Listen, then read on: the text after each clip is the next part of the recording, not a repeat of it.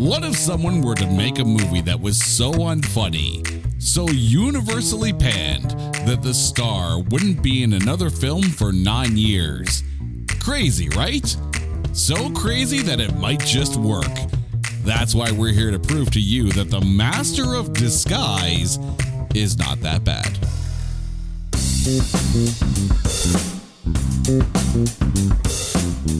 Welcome, welcome, one and all, to It's Not That Bad, the podcast that looks for A grades in B movies.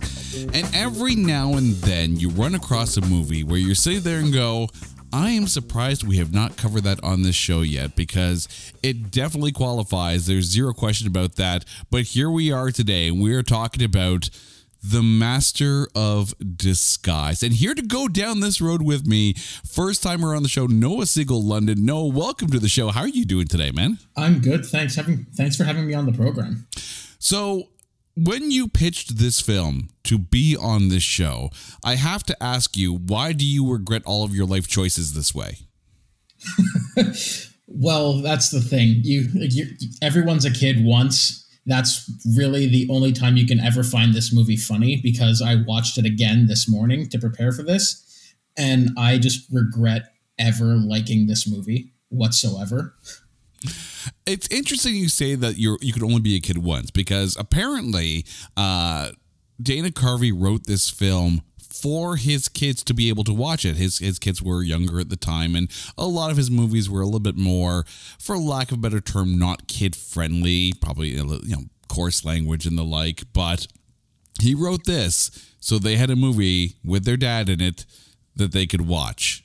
I, I I'm curious if they actually still watch it uh, if uh, uh, no offense to Dana Carvey, he's a great comedian. He's an SNL legend, but his movies, uh, there's something to be wanted that's just not there at that level. And what's funny is that this is also actually a Happy Madison movie, which yeah, like that's that's that's surprising as well. This this is the worst of all worlds on this one here.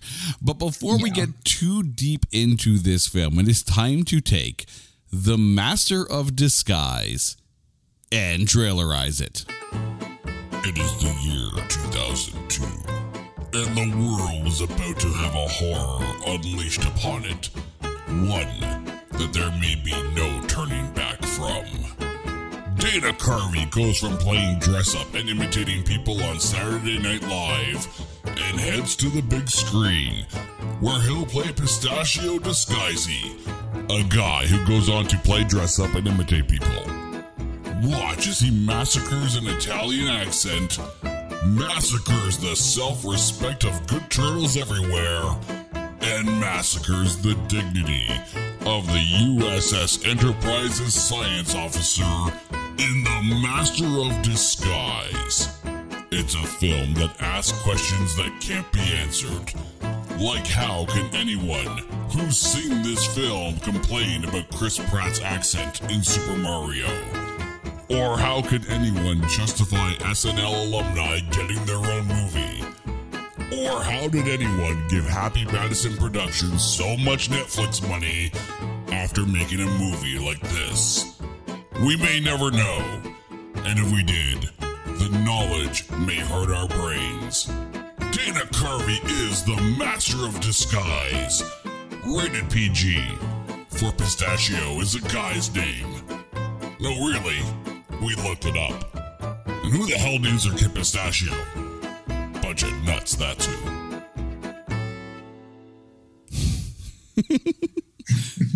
God. I actually did look it up. According to babycenter.com, pistachio is, in fact, a boy's name at the time that they had listed, I think it was like in 2021 or something like that, it was the 4,827th most popular boy's name in the world at that point, which admittedly, it's a low number, but apparently someone names their kid Pistachio. Yeah, I can. I I was going to ask you what the number was, and hearing that it's under four thousand. Yeah, like four thousand eight hundred and twenty-seven. Like you have to sit there and, and, and go like, oh, so like one person maybe. yeah, I can only imagine. Like that's like that's not a name that you. That's just. It doesn't sound like it would be a name. Like I hear celebrities and some of the weird ass names that they give their kids, and I sit there and go, "Yeah, okay, that's fine," but they're not named Pistachio. Yeah. I mean, even North West sounds normal compared to pistachio. Right? Oh God, there there are so many like like Nicolas Cage named his kid Kal-El. Um, like like I, I, think it was like uh, Penn from Penn Teller named his kid like a Moxie Crime Fighter or something like that. Like, oh yeah, I mean, I mean, Chris that makes Chris Martin and Gwyneth Paltrow naming their kid Apple normal in comparison yeah. to like yeah. Precious Achiuwa is sitting there laughing, going, "Your name's Pistachio." oh, yeah, I just got a basketball reference in there on a movie podcast. There we go. Now we're scoring. but let's get into who's in this film. This movie stars Dana Carvey, Jennifer Esposito, Harold Gould, James Brolin, Brent Spiner, yes, that Brent Spiner, Austin Wolff, Edie McClurg, and Maria Canals-Barrera. And again, I apologize if I mess up any names here. It was directed by Perry Andelin Baker. And I have to say this in my in my menacing voice this was the only film that he has ever directed, even to this day. Like, this is it. This is one and done. Yep. And it's funny because I looked it up as well. This movie actually struggled to find a director because from the get go, they knew it was bad. Oh yeah, no, it's like you can sometimes you can sit there look at something on paper and go, you know what, this should work out. You know, if we direct it right. Sometimes you look at something on paper and go, we're that's yeah. that's basically it. We're yeah, for lack of a better term. Right. There are a ton of cameos in this film, though, including ones from Bo Derek, Jesse the Body Ventura, Jessica Simpson, and American sprinter Michael Johnson. Now, I mentioned that this film qualifies in spades. Let's go to the Razzies, though. This is the funny thing. Only one Razzie nomination for this film. Only mm. one. And that was for Bo Derek, who was nominated for Worst Supporting Actress. She lost to Madonna in Die Another Day. But at the Stinkers Bad Movie Awards, Dana Carvey was nominated for Worst Actor. He lost to Tom Green in Stealing Harvard. He was okay, also yeah, I can understand that. he was also nominated for Worst Fake Accent Male. He lost to Harrison Ford in K19 The Widowmaker. The movie was nominated for Worst Picture. It lost to Swept Away, and rightfully so, because that movie was so bad. Yeah. It was also the co winner of the most painfully unfunny comedy. It shared the award that year with Kung Pao, Enter the Fist. And I'm sorry, Stinkers Bad Movie Awards, you're wrong. Kung Pao was a gem. You put some damn respect on that film. That, that movie's funny as hell. However, this film, Master of Disguise, is on Wikipedia's list of films considered to be the worst. And if you ever want just a, a trip down like really bad movie road, just find that list on Wikipedia and sit there and go, yep, yep, oh dear God, yep, yep. Like you'd think at this point we would just take that list and do episodes on that entire list, but no, we're going we're going to spread out the pain a little bit here. However, however, there is an accolade in this, but I'm not quite sure it's the one you want to be, you know, touting here. At the Kids Choice Awards that year, Brent Spiner was nominated for favorite fart in a movie. there was an award for favorite fart in a movie and it, it's it's not like they didn't have a few t- attempts to go at it here, but they lost to Matthew Lillard in Scooby Doo. Like I, I'm sorry if the only good accolade you can get is be- favorite fart in a movie. Yeah, yeah, that's that just speaks for itself. Right? I mean, trust me, I got a fart button on my on my audio board here and I'm tempted to hit it today. We'll see how that goes. Of course, we'll have to, you know, put in a nice long awkward silence afterwards and just know that we're sitting there awkwardly going, do we acknowledge the fart? Do we acknowledge the fart? The fart may come. Unlike Fabrizio in the car every single time it happens. Right? Oh, giggle farts. We should just call Brent Spiner giggle farts and be, be done with it. That that that was yeah. that was lore though. That was not data. That was lore in the film. Just get my Trekkie geek out of there. This film had a budget of $16 million and worldwide grossed 43 million. So, you know, it did make some money. And when it debuted on the August 2nd, 2002 weekend, it debuted at number three. Debuting at number one was Signs. That, that took in 60 million that, that week. Master of Disguise took in $12.5 million in its opening week. There were a few other debuts. Uh, Martin Lawrence Live, uh, Dat debuted at just over 7 million in number four. And Full Frontal and limited release only debuted with 739,000. Now, here's the asterisk on that, okay? So with Martin Lawrence and Full Frontal, both of them debuted in under a thousand theaters, where Master of Disguise was in 2,565 theaters. Martin Lawrence pretty much doubled the per theater average of Master of Disguise. So, had it been in wider release, it would have made more money. By the way, the number two film that year or that week, Austin Powers in Goldmember in its second week. So, Dana Carvey could not beat the second week of Michael Myers. I, I'm not going to lie. I'm surprised it made 12 and a half million. Yeah, that seems like a lot. I, I would not have expected that much. Like, I remember when the ads came out for that film, and you know, you you'd be lying if you say you weren't you know running around going turtle, turtle, turtle, which might yeah. be one of the only funny things in the film. It's one of those you know promos where you realize that they put all the funny stuff in the trailer. Yeah, it's it seems to be a thing that's still going on 20 years later. Every it just seems like every trailer just gives away most of the movie.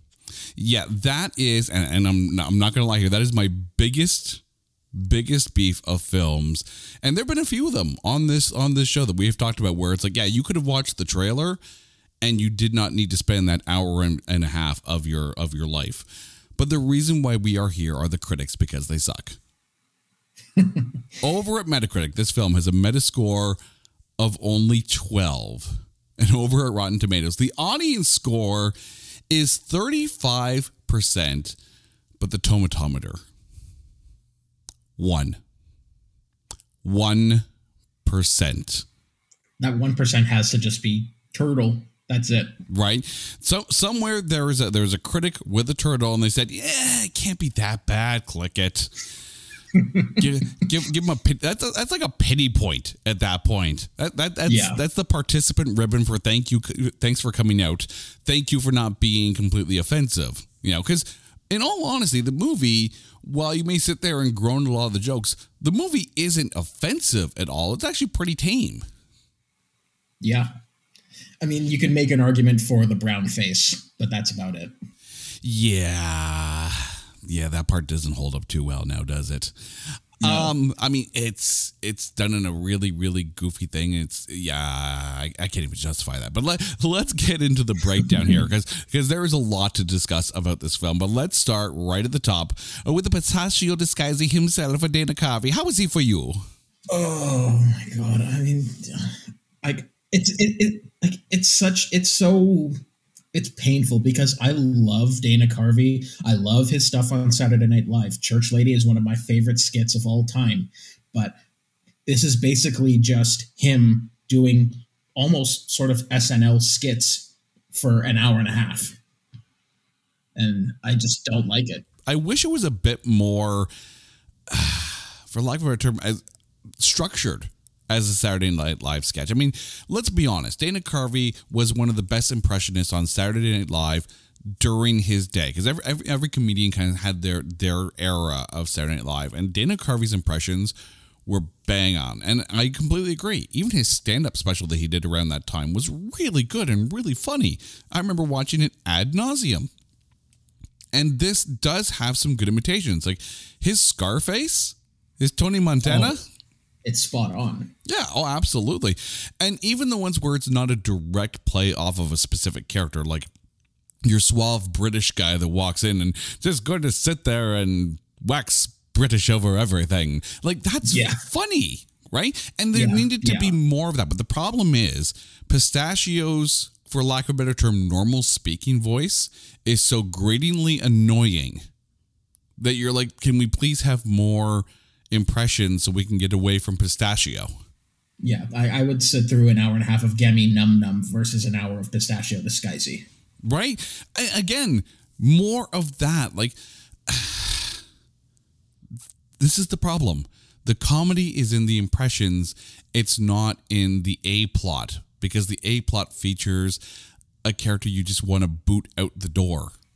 Yep. I mean, or no, you want to do what Rex does and just like face palm his face and just shove it. Right? Who You have, and he wrote this. He wrote Yep. this. I mean, with some help from Sandler and Happy Madison to kind of tweak a few jokes here and there.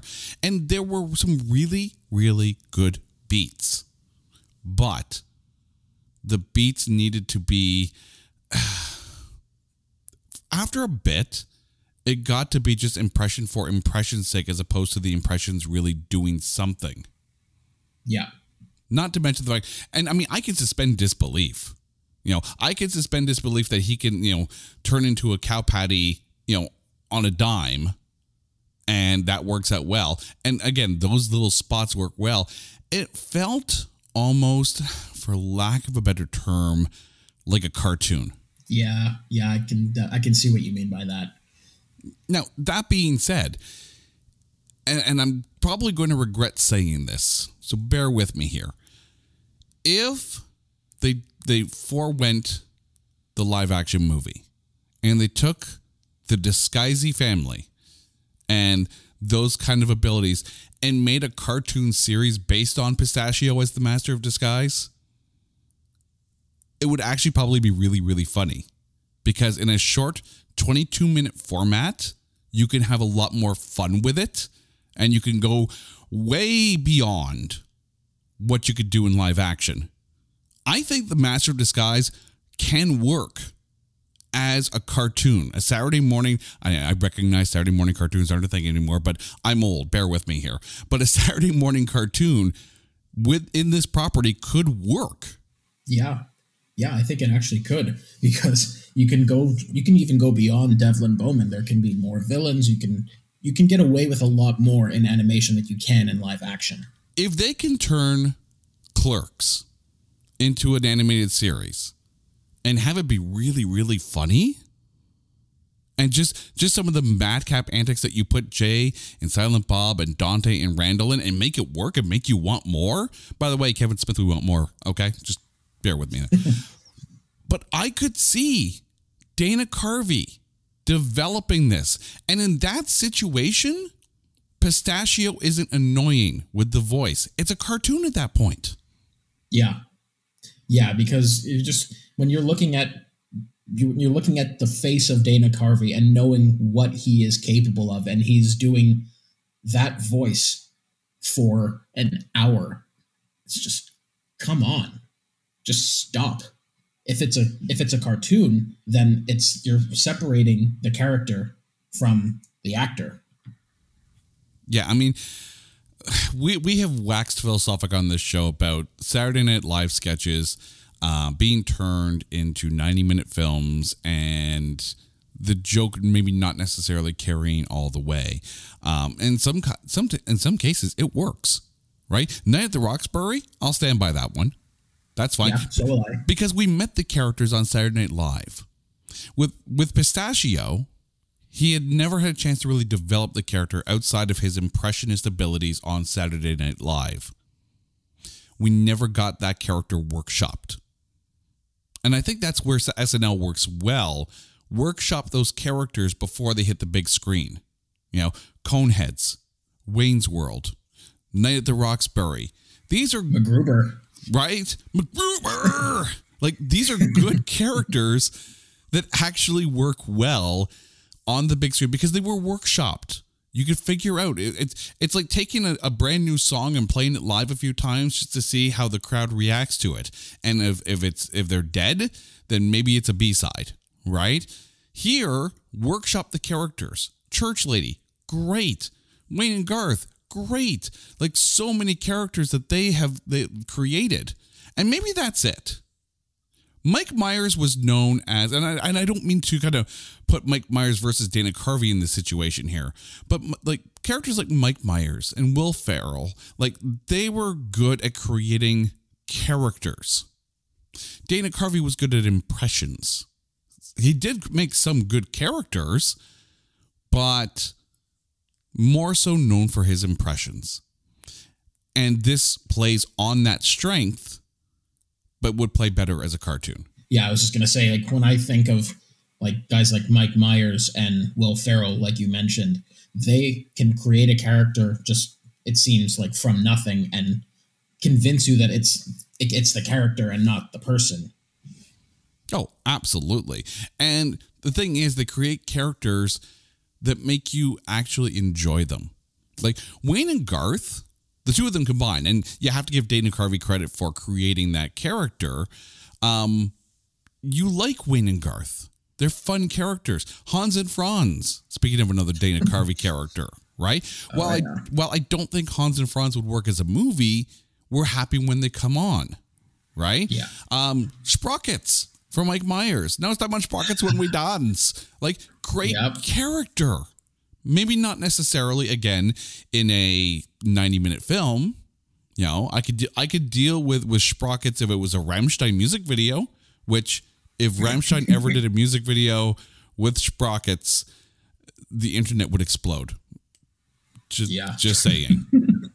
I, I'm now giving you a list of things you never thought you realized you needed in your life, and, and now here we are here. But let's move on to Jennifer Esposito as Jennifer Baker. How was she for you? Honestly, probably the the character who had the like the strongest grip on reality because she just tried to call out everyone on all the outlandish things that were going on and it just like she just seemed like a like she just was so out of place Yeah, I'm I'm not gonna lie.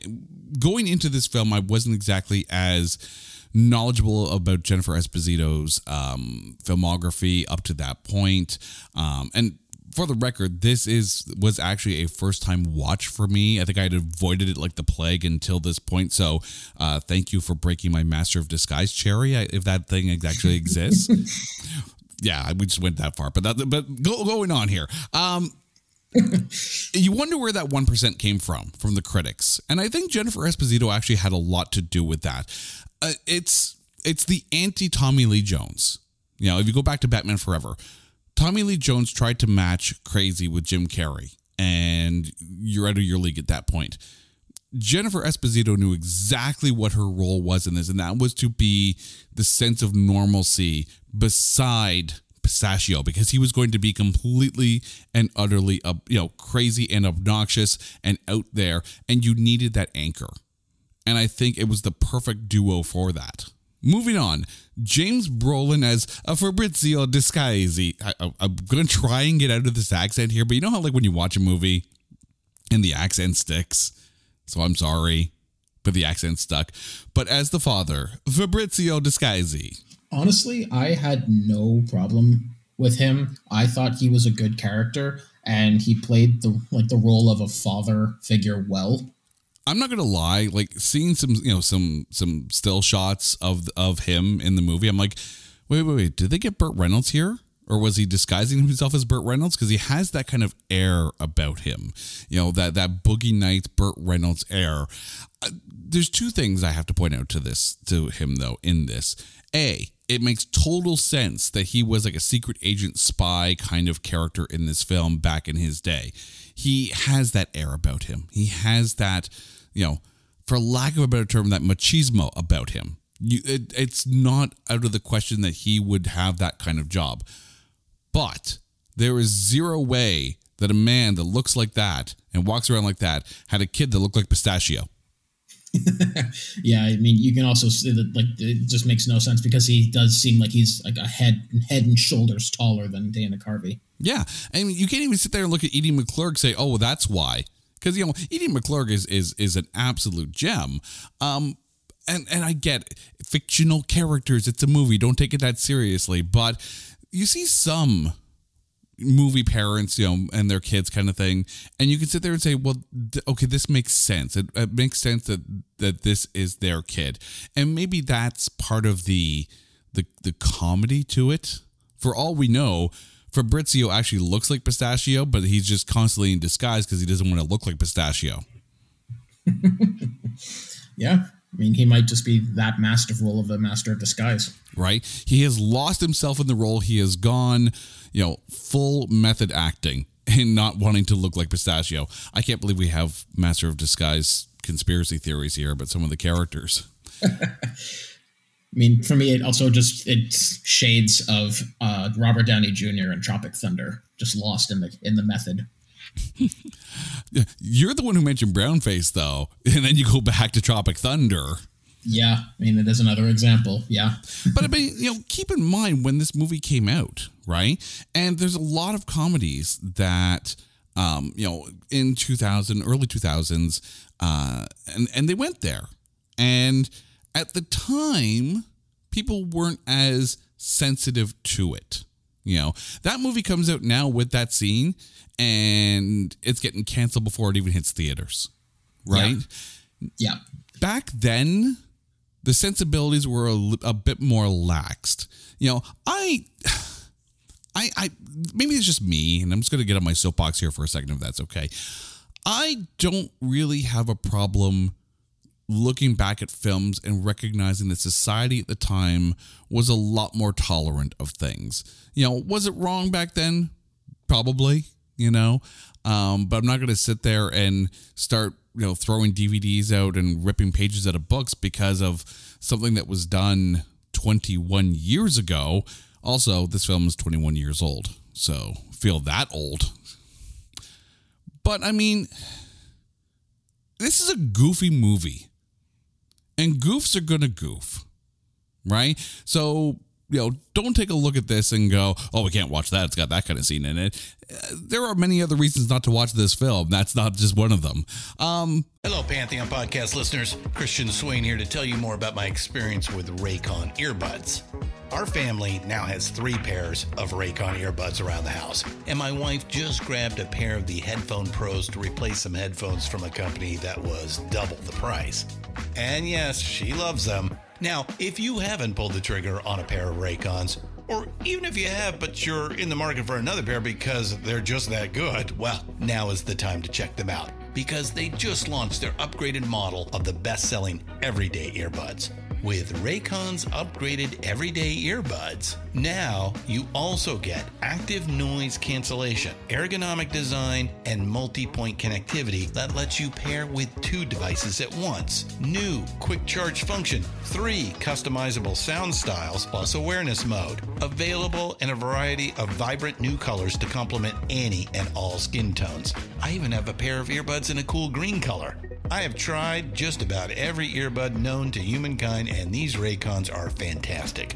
Seriously, if you've been wanting to check out Raycons, there truly is no better time. You're going to ask yourself why you didn't check them out sooner, and Raycon offers a 30 day happiness guarantee. So, what are you waiting for? Go to buyraycon.com slash Pantheon today to get 20% off your Raycon order, plus free shipping. That's right, you'll get 20% off and free shipping at buyraycon.com slash Pantheon. Buyraycon.com slash Pantheon.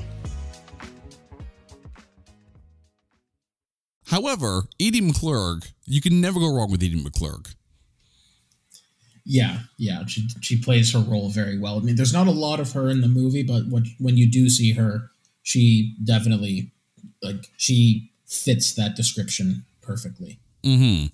Like you have to, you have to have likable characters in the film. It can't all be annoying right? And Edie McClurg and James Brolin as you know the disguisey pairs, the mama and the papa. Oh my god, I gotta stop doing that. Um, this this is what happens when you watch a movie like this. It gets stuck in your craw and you just can't get it out there. Um, but I mean, Edie McClurg's on the screen and you smile. That's just the way her personality is you know? And there are certain actors and actresses that are that are able to do that. Their mere presence is smile inducing so i think they did very well with james brolin and edie mcclurg as the parents. But then there's a grandfather disguisey is played by harold gould. I mean i gotta be honest like there are aspects of him that i like and there are aspects of him that i don't but the ones that i do like outweigh the ones that don't because he is actually very funny in his role i think I'm I'm curious now. What what is it about Grandfather Disguisey that you didn't like? it's it's kind of weird. It's just the fact that he he comes in right away and it just seems like he kind of expects Pistachio to know who he is, even though he was estranged. Like he was him and his father had a strained relationship for over 20 years. And then just sort of just sort of started doting on his grandson, just saying, Okay, you need to do this, you need to do this, and I I hear conveniently I have this for you, conveniently look in the attic. Just stuff like that. That just seemed weird. Well, I mean, the pop-up book was really funny. I'm not going to lie with the, the little things of like the you you have to do this with zero help from your grandfather. Well, that's just convenient. Um, yeah. I think the thing though is that you know if the grandfather is estranged from the father, there has to be a reason for it. And you see the way that he pushes Pistachio to be a master of disguise. So you have to extrapolate from, you know, the the slaptastic relationship that grandfather completely, you know, starts to beat the crap out of Pistachio just to get him to pay attention. Um, that he probably did the same thing to Fabrizio, which is why they're estranged. Like it's it's slapstick, but it actually creates more Quite backstory. Yeah, exactly. But very much so. Um, which apparently, apparently, and I was really curious to, I was surprised to find this out. So apparently, the reason why there's a lot of slapping and not punching is that Dana Carvey wanted this to be a PG film. And the only way you could actually punch someone is if their face is covered, which is why apparently he's fighting ninjas, but why everything else is slapping. So it actually, like, if you wonder why it's slaptastic, that's why. But and I'm, I'm not gonna lie, the the the things you have to do to get to a certain rating just feels like so obscure. Like, oh no no no, you can't, you can't punch a guy. That's PG thirteen. You can slap him around a little bit, but that's okay. Oh no, he's wearing a mask. Oh, you go right ahead. Like, what Yeah, makes that's the- like that. Like, it just seems so. Like you said, it's obscure. Like not many people are going to know that. Yeah. And you can only imagine, like, there's a fascinating documentary called This Film Is Not Yet Rated. And it goes through, it basically follows a film through the, um, through the, the rating process. So they, they, they shot the documentary or, and then they submitted the documentary for a rating that was talking about the rating system and apparently they're very secretive about it. And then they basically followed this documentary through the rating process and what it takes to cut it down. And it's like are you kidding me? This is so brilliant. It is a fascinating documentary. If you've never seen this film has not yet been rated watch it. It shows the complete over the top buffoonery of what it takes to get a film to a certain rating. Um, so if it slaps giving, then that gets you to PG. Go for it, right? Um, but the thing about Harold Gould, it was it, he was so comically cranky, right? He Yeah. it was so over the top. It was so stage as opposed to screen. Like it, it was so grandiose that you couldn't help but smile every time he slapped Dana Carvey around. Yeah, and also, I mean, like if you want the the, the dramatization of the uh the like the like the the cranky old man. I mean, just look at his entrance. I mean, it's it's Exorcist at its finest. right and and that's the thing right it's harold gould brought such a, a presence in the way he enters right and you know with the way he walks and carries himself in front of pistachio like it was perfect it was exactly what that role needed and i can't believe i'm talking passionately about the pa- the master of disguise but uh, again here we are we've devolved um Maria Canals-Barrera, and again, I apologize if I messed up the name, uh, as Sophia, the girl that Pistachio likes, but likes uh, seems to like everybody else. Your thoughts on her? Oh my god! I mean, it was. Like, I don't like the movie would have been just as fine without her there. I mean, obviously, it was a way to sort of just show how aloof uh, Pistachio is, but also just the like. I love the fact that she wa- she goes all the way to the restaurant to say, "You're not my type. I'm leaving," and then leaves. I mean, if you want to tell someone that you don't want to be with them, that's kind of one way to do it. Um, but but the thing is, it's it's comedically so. You know, I the fact that she's you know, you could sit there and say, I could see why Pistachio would like her. She's, you know, she's kind of, I'm not gonna say wholesome, but it's she's not trashy, right? She she's PG. She's absolutely PG. You know, Pistachio is is pretty innocent. You know, and you don't want someone like leather clad and trashy. I think Maria nailed Sophia perfectly here. The best part of any film is your villain. And Brent Spiner as Devlin Bowman. I mean, come on. he was great. It was he was probably my favorite character as a kid and is still to this day. I mean, he has gone on record and said he has zero regrets about this film because there are and and he nailed this perfectly. Like there are some movies that are so epically bad that you can't help but enjoy yourself in watching the film. And I I can't disagree with this. I mean, there are some movies that are so bad they're good. You know, and I hold Kung Pow Enter the Fist, you know, so high as like like it is so stupid. It's so stupid, but you can't help but laugh through the whole thing, right? It's brilliantly stupid. And I think Master of Disguise, I mean, if you're looking for a vehicle to push Dana Carvey's career forward, this ain't it. But if you're looking for a short amount of time with some stupid laughs, this is it. Yeah. I mean, especially the the whole the gag that like well the laugh fart that's just done repeatedly throughout the movie, but it's just never. I mean, it's you, don't have to explain it. It's just it is what it is. It is. I did tell you that I had a part button on the board, right? You did, and we said we were going to make it awkward, but we brought it up at the right time. It was funny. Yeah, it was, it was almost like a perfectly timed fart, right? I mean, I've been squeezing that in for a little bit there, and it had to be released. It's okay.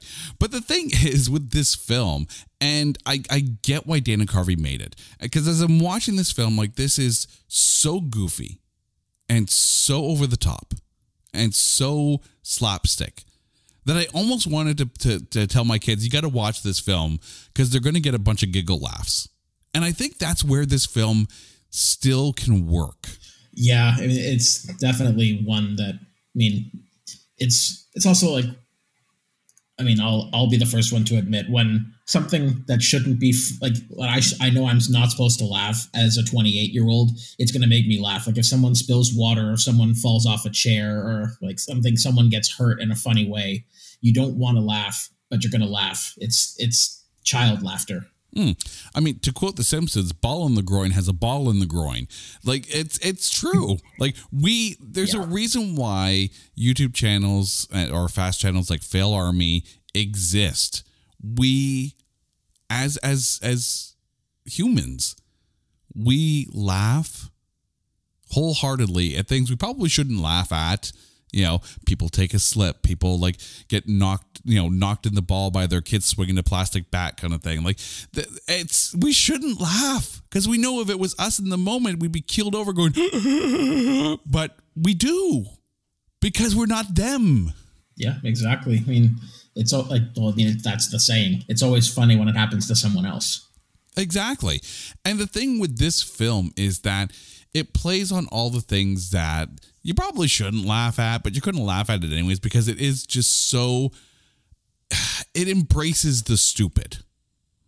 Like it's one thing if a film tries really hard to be cool and it's not and it's like, "Oh, this, this is kind of sad." This embraces the absurdity of a character like Pistachio Disguisey. Like no bones about it. Like just jumps right into feet. I think, and I think that's why I really could see this as a cartoon. Yeah, I mean, it definitely serves, especially with the name Dis- Disguisey. I mean, as if the main character is going to do anything other than become a master of disguise. Yeah, I mean, you know, eh, the movie's subtle like a hammer, right? It's subtle like a sledgehammer, but these are the kind of characters that could work. And I'm, I'm telling you right now, And there's a reason why Dana Carvey not you know was not just on Saturday Night Live, but had his own comedy show as well, his own sketch com show. You know, it didn't last that long, but it's out there. It's he's he's a funny writer. He taps into uh, a youthful giggle inside of everyone. And I think if Dana Carvey was approached by someone like a Netflix or a Prime or a Hulu, and they're looking for, you know, decently clean, goofy fun, like I could see this show, you know, and you know, it's it's on Netflix now. So Netflix pony up and pay Dana Carvey some money here. But I mean, if Netflix wanted to create a show that's because they do have some more adult oriented animation, but if they wanted something that's middle of the road, you know, that that parents can watch with their kids and it's a good stupid laugh. And they don't get, you know, deemed like bad parents for letting their kids watch it. This is the kind of property that Netflix should be buying into. Yeah. Yeah, I can definitely agree with that, especially because a lot of people my age who were kids when this came out are starting to become parents. Why not? couple things that uh, I've written down here that are kind of working against the film. And I, and I say this, you know, 21 years later since the film was released. Some of the references in this film are really dated. Oh, yeah. Like, dear listeners, I ask you a question. Were you aware that Jesse Ventura was at one time the governor of Minnesota? Dear internet listeners, are you even aware who the hell Jesse the Body Ventura is? That's how dated this reference is. Right? There once was a time when Jessica Simpson was the biggest thing in pop music. Remember that? Yeah. A lot of people don't. I mean, the Tony Montana thing, that's timeless. Scarface Yeah. is so iconic. But you do, you see some of these movies, right? And the jokes are so dated. And you're like, oh, this was funny in 2002 when everything was relevant. Like, looking at this, did you have to remind yourself, you know, who some of these people were? Me personally, no, because I mean I'd watched movies like Predator, so I knew who Jesse Ventura was, and I mean Scarface. Everyone knows Scarface. Um, but yeah, Jessica Simpson. I grew up in the era where like the whole thing with her being married to Nick Lachey, and that was all televised. It was basically like watching the Kardashians before the Kardashians. I mean, all of this stuff I knew, but the one that I actually had to look up was Michael Johnson. Oh, yeah. Like, I'm sitting there going, who the hell is this guy? I mean, he he yeah, I mean, he's obviously an Olympic gold medalist. I mean, I had to look I had to look that up, but I mean, when I think he's not the first name I think of when it comes to sprinting. I mean, obviously, I have the benefit of being raised in an era where Usain Bolt is probably one of the mo- like the best known sprinter of all time. But I mean, I had no like even then I had no idea who Michael Johnson was. I just went with it in the movie. Yeah. I mean, even someone like, you know, as infamous as Ben Johnson might have been a little bit more, you know, easier to to to sell because of everything that happened around him and and the Olympics and the medal and everything else. Um, but it is it's one of those things where it's very very dated. And it's funny too because I mean Jessica Simpson aside, a lot of the references and characters are from the 80s and you have to think that that's when Dana Carvey's you know impressionable like like that was pop culture for him. Um and now it's in this film. Some of these movies are, are very much like time capsules in and amongst themselves. And I'm, I look at movies like the scary movie ones where like it's referencing a lot of pop culture at the time or the Hot Shots movies. Um, a lot of references around those times it can get dated. But if you grew up in that era, you at least still get it. This movie, though, one of the things I think that actually plays well for it, it's fast. Like it's 80 minutes, and nine Yeah. minutes of that is in the credits. Also, did you watch all the way to the end of the credits? Oh, I mean, I know what happens in the credit scene with the with the slapping dummy and stuff like that. So yeah, Yeah, I mean, apparently the original cut of this film was a minute uh, sorry an hour 45 a minute 45 that would have been so much easier. No an hour and 45 um, and of course they cut it down to 80 minutes with apparently like 67 minutes of it was the actual film. Like that that's a fast film. And i think that actually plays in its favor right? It doesn't go on too long. This is not a film you where you want to drag it out yeah, definitely not. I mean, when I watched it this morning, I thought to myself, wait, that's it? It's already done? Yeah. And I don't think enough movies use that to its advantage. Like, we did an episode on the 2023 Super Mario Brothers movie, and that movie is fast. And like at 90 minutes, and but it doesn't it, it goes it feels shorter. And that's a benefit. This film had the potential to drag on and whether you agree with it or not, I think cutting it down so you just have a lot more madcap antics, you know, kind of punch after punch after punch of, of impressions, that works in its favor because that's where it leads. And that's why I think as a cartoon, sign it up, call up Dana Carvey, give him some money.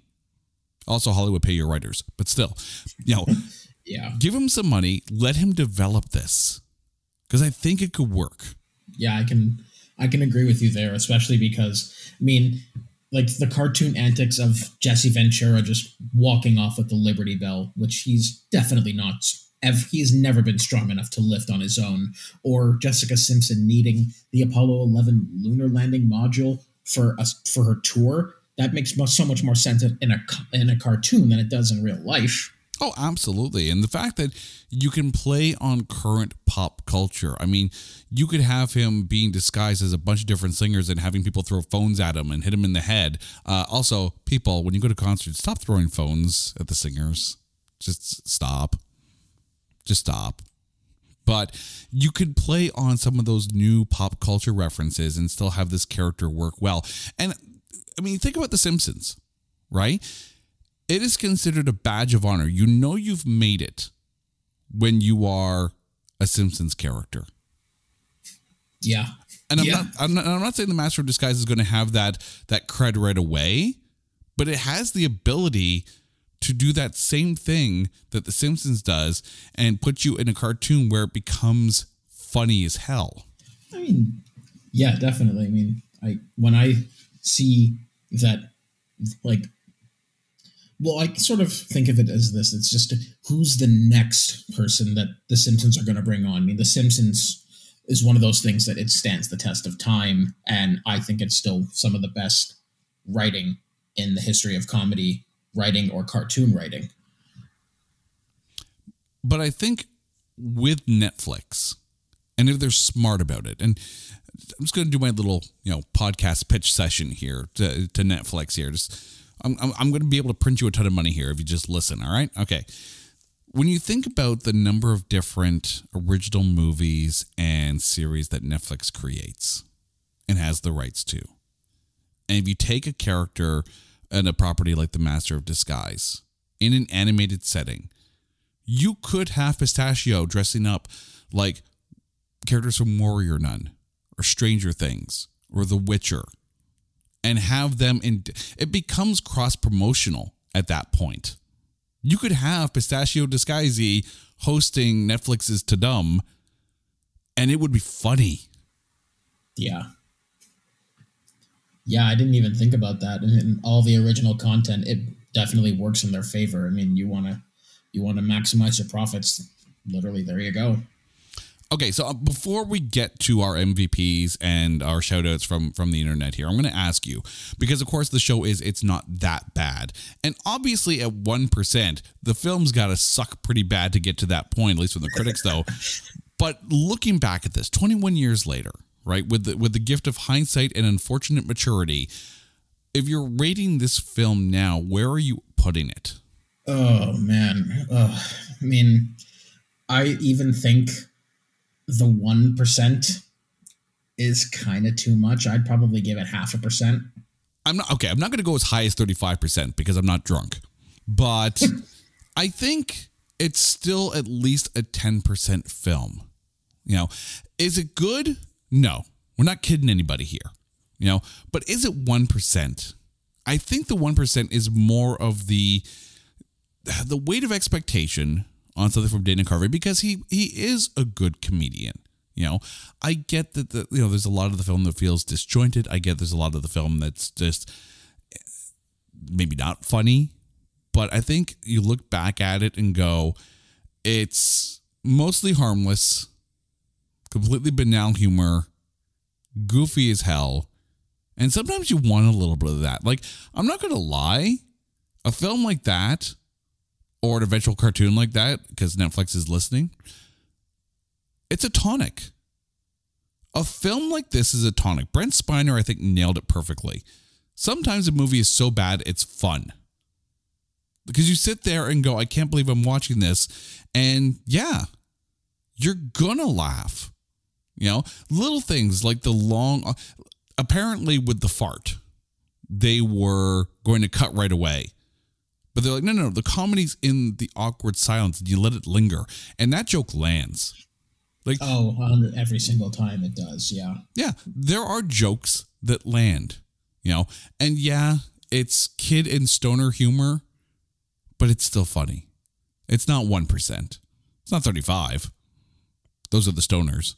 But it's at least a 10 or 15%. I, I think it, it it deserves a rewatch it deserves a cartoon because I think the you know the the spark is there.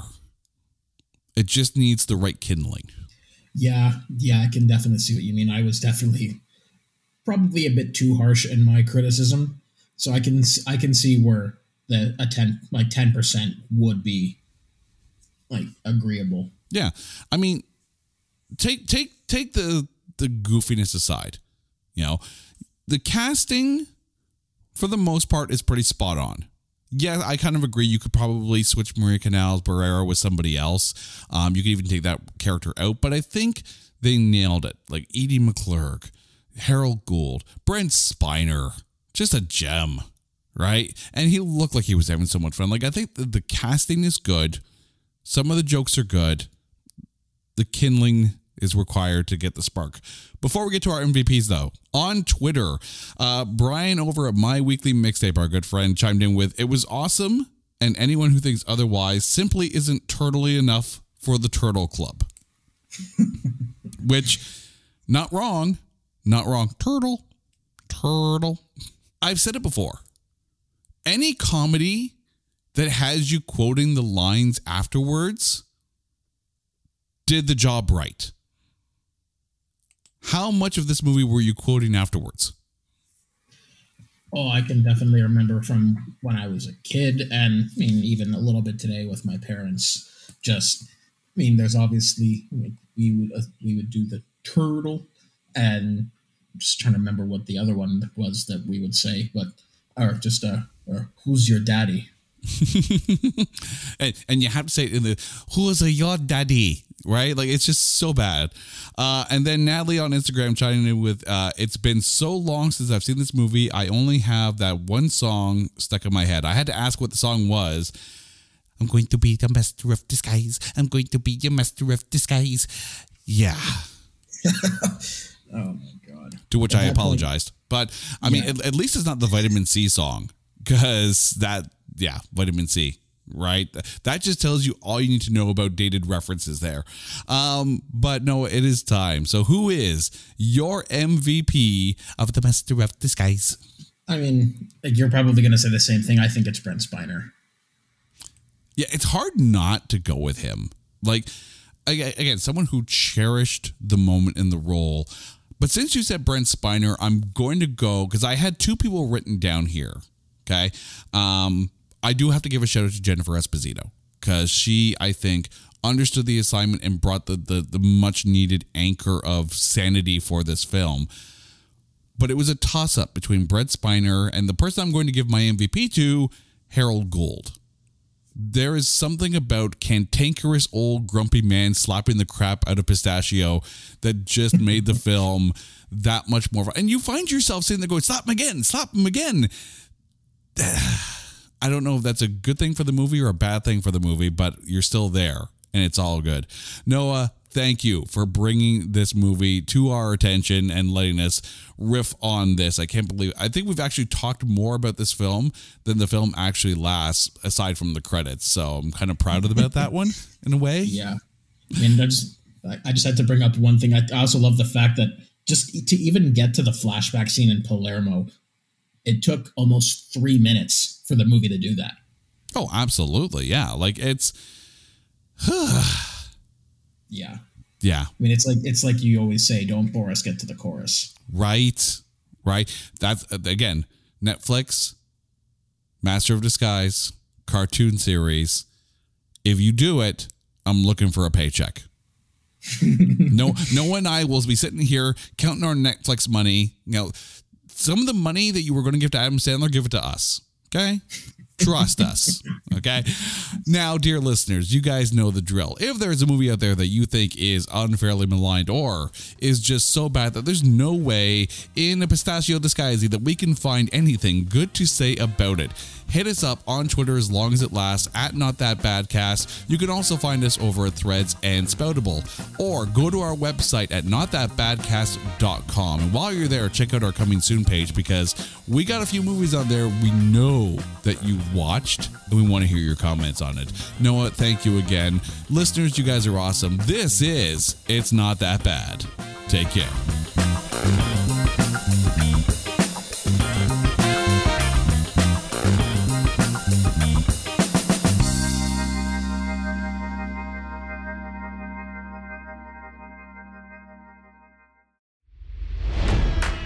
It's NFL draft season, and that means it's time to start thinking about fantasy football. FantasyPoints.com features industry leading experts and prognosticators using proprietary hand charted data to help you score more fantasy points. FantasyPoints.com is the place to go for whatever kind of fantasy football you play. Whether you play fantasy football, daily fantasy sports, or do a little bit of everything, Fantasy Points has the meticulously researched content to guide you to victory. And why wait for the fall? Fantasy Points also covers the new spring football league, the UFL. Join the guru, John Hansen, Scott Barrett, Joe Dolan, and other massive names in the fantasy football universe with an exclusive offer. Use code Pantheon for 15% off any fantasy points package, including the all in package, with access to every article, tool, and data nugget that Fantasy Points has to offer. That's fantasypoints.com and code Pantheon for 15% off at Fantasy Points. Fantasypoints.com. Code Pantheon. Score more fantasy points.